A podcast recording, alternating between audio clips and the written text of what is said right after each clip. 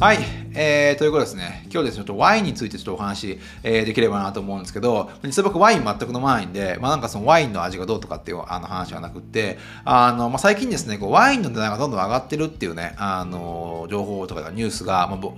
まあ、ワインを飲まない僕にもこれ入ってきて、まあ、実際こうワインっていうのはね、まあ、どういう仕組みでこう値段が上がっていくのかなっていう個人的に気になったところで、まあいろいろ調べてみたんですけど、実際ワインっていうのはね、こうなんかね、あの、なんか時間が経てば経つほどね、こう価値が上がっていくみたいなこうイメージがあのあって、本当なんか、あの、なんか自分のね、あの親友とか、あの自分がね、昔読んだ小説とか、あそういったものって、こう年をね、取れば取るほど、要は、あの、取ったそれをまあ消費した時とか、その出会った時から、時間が経てば経つほどですね、どんどん良いものに変わっていくものなんじゃないかと思うんですけど、ワインもなんかそれとね、同じようなものがあのあって、まあ、なんか小説とかね、親友とか、そういったものとね、同じものなんじゃないかなと思ってるんですよね。で、実際まあそういった背景もあっていろいろ調べてみたいんですが、まああるですね、こうヨーロッパのビジネススクールがですね、あの、MRI っていうこうなんかね、あの、まあ、機械を使って、まあこうね、どう、どうそのワインを飲んだ時に、まあどういった感じでこう脳が変化するとかって、そういったものをね、調べた実験があったんですよ。で、それ、それによるとですね、あの、事前に、あの、ワインの値段を知らされた場合ですね、人間っていうのは、ワインの値段が高ければ高い方ですね、まあ、自然に美味しく感じるというね、あの、結果が分かったそうですね。で、まあなんかそれも不思議な感じで、あの、まあワインとか飲まないんでちょっと何ともかんとも言えないんですが、やっぱこう、事前にこう値段を先に、あのー、教えてもらうと、まあ逆に知ってしまうと、やっぱどうしてもですね、こうなんか、美味しくないと、なんか、こう自分のこう払った対価に対してあのこうなんか申し訳ないみたいな多分そんな方もね反応が働くんじゃないかなと思うんですよ。だからですねこう、まあ、人間っていうのは、まああのこうワインのね値段が高ければ高いほどですねこう脳が勝手に美味しく感じるっていうねあのことがあるんじゃないかと思うんですね。で、まあ、これはなんかこう、あのマーケティングのプラシーボ効果って言われるものですね、あものらしくて、全く、まあ、プラシーボ効果っていうのは、全く、まあ、こう、あの、効き目のないですね、まあ、偽薬ですね、これを病、これの薬は病気に効きますよって言って、あ飲むと、本当にこう、病気が治ってしまうっていうことを、こう、プラシーボ効果ってあの言うんですが、まあ、それもですね、結構、マーケティングにもです、ね、結構置き換え、置き換えて、こう、なんか、あの使われてるというか、あのまあ、ワインがね、それに結構ね、あの影響してるんじゃないかっていう話ですね。で、まあ、これ別のね、もう一個調査があって、これは506人を対象にした調査あなんですけど、逆にこうね、値段を、まあ、知らされずに、値段をこの、このワインを、あの、いくらって全く知らされず、知らさずに、知らされずに、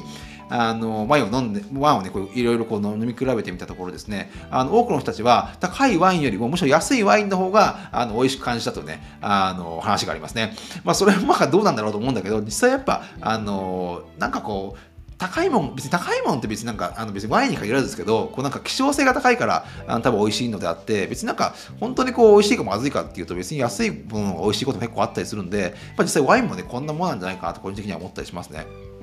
で、これ単純にあのワインの味だけを考えればですね、あの現在こう2000円以下でまあ販売されているワインでさえもですね、本当こう何世紀も前にまあフランスのね、まあ、こう貴族たちが飲んでいたワインよりもはるかにね、あの良質なものらしいですね。まあ、そういった意味でこうなんかね、あのワインのこう値段だけがこういろんなこうあの方向から上がってしまっているっていうのはなんかいろいろこうなんか、あのちょっとなんかなんだろうこうビジネス的な要素をいろいろ僕は感じたりするんですけれども、で、まあ、そういった意味ですね、こう本当にこう、あの、例えばこう3000円のワインがあって、その30万円のあのワインがあった時に、これじゃあこう20 29万7000円の違いっていうのは、多分味ではなくって、まあ、そのね、なんか背景にある、まあ、ストーリーというか、なんというか、まあ、そういったものにですね、あの、値段の差がついてきてるんじゃないかなと思うんですよね。で、まあ、それでね、あの、まあ、それを好きで飲む人は、ね、それでいいいいと思うんですけどね。ただこう、もともとこう食べ物っていうのは、もう単にこうね、お腹を満たすためにものものだった、あまあちょっと前はですね、本当にお金お腹を満たすためのものだったんだけれども、まあ、最近はですね、こう本当にあの世の中が成熟し始めてきているというか、あの実際こうね、味よりも、まあ、そのね、あのワインがどんな場所で作られて、まあ、どんな歴史を経てですね、あの販売されているかっていう、まあ、ストーリーをね、こう味わうようなになってきてると。なんで本当の味じゃなくて、なんかそのあのストーリーを聞くことによって、まあその値段が決定されて、まあそれをですね、逆にこうなんか、こうなんか味覚で味わうというよりは自分のこう脳の中の、まあ、ストーリーとして味わっていくことがなんかこうあのなんていうかなあの価値のあることと見なされてきてるんじゃないかなと思うんですよ。で、まあ、確かにそれは別になんか僕悪いことだとは思わなくて、逆にこう歴史、例えばこうワインのですね、こうなんか本当にあの20年、何十年もですね、こうあの熟成させて、あの味をこう引き出すような作業っていうのは、これは実際こうなんか、あの特に歴史なんていうのはね、お金を出しても書くことはできませんから、あの逆にですね、こうストーリー、背景にあるストーリーが長ければ長いほど、あのこうなんかね、まあ、ワインに限らずいろんなものの価値は上がっていくと思うんですよね。特にこうヴィンテージもんとか多分それのあの一番典型的なあの話なんじゃないかなと、えー、思うんですけど、まあ、そういまあ、そういった意味ですね、こう目に見えない価値をですね、まあ、どう理解するかっていうところが、なんかね、その人の品格に結構値するところもあるんじゃないかなと思っていて、まあ、それをこうね、なんかね、よくこうワインを知るとこう人脈が広がるなんてこう言われたりするんですけど、まあ、それをこう理解でき理解できる同士が、こうワインを通じてただこう、あの、なんだろうな、こう、接点を持つ、まあ、それが一つの人脈になってくるんじゃないかと思うんですよ。なんでその美味しいか美味しいかないかやっぱりどっちでもいいんじゃないかなと個人的にはあの思ったりするんですけどね。で、まあ、それがこうワインのこう良さが分かるか分かんないかっていうのは例えばこう別にワインに限らず別の食べ物とかもそうだと思うんですけど、まあ、それがね結構その人の品格とか、まあ、そういった品格を持ってる同士がですねこう付き合うことがこう人脈としてねこう広がっていくこともあるんじゃないかと思っていて例えばこうアメリカっていうのはですねこう世界一のお金持ちな国なわけですが例えばこう食に対する意識っていうのは全然こうねヨーロッパとかと比べて全然低いわけですよね。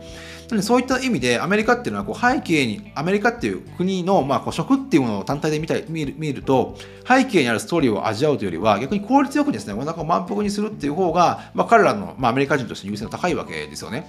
まあ、そういった意味でなんかいろんなこう観点の違いがあると思っていて、まあ、食という意味ではなんかワインのねあの、まあ、背景にあるストーリーとか、まあ、そのね高い味を理解し合える人っていうのはあのやっぱそういったねあのワインを通じてつながるんであの人脈としてこう広がっていくんじゃないかなと思っていて、まあ、それはね一つのなんかあのなんかねあの話として面白いんじゃないかなと思うんですけどね。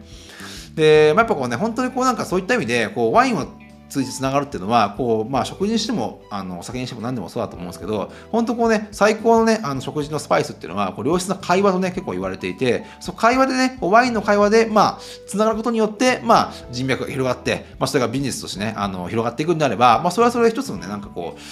なんていうかな、こう社交としてはね、すごい面白いんじゃないかなと思うんですよ。まあ、ただね、僕は個人的に思うのは、本当の意味でこう、まあ、よくね、あの年末とかでも、あの、なんだろうな、あの、5000円のワインと100万円のワインの見比べみたいなのをやってますけど、まあ、僕、まあ、それが 100万円のワインを分かる人はそれはそれで、あの、すごいと思うんですよ。まあそういったいろんなね、高いものを飲んでるし、まあ、高いものを飲めるってことは、まあね、まあいろんな意味でこう、あの、成功している方なんじゃないかなと思うんですが、実際こうやっぱ本当の意味でのこう、まあ一流というのは、まあ付加価値の高いですね、ストーリーを作って、まあワインのね、あの、値段を上げているマーケターなんじゃないかと個人的には思うんで、まあ、うんまあ、ワイン、ワインをね、当てれる人はすごいと思うんだけど、まあ実際そこにですね、まあいろんなね、あの、ストーリーがあって、まあそれがですね、ビジネスになっていくところを考えれば、まあマーケタがね、一番ね、こう一流なんじゃないかなと、個人的には思いますね。はい。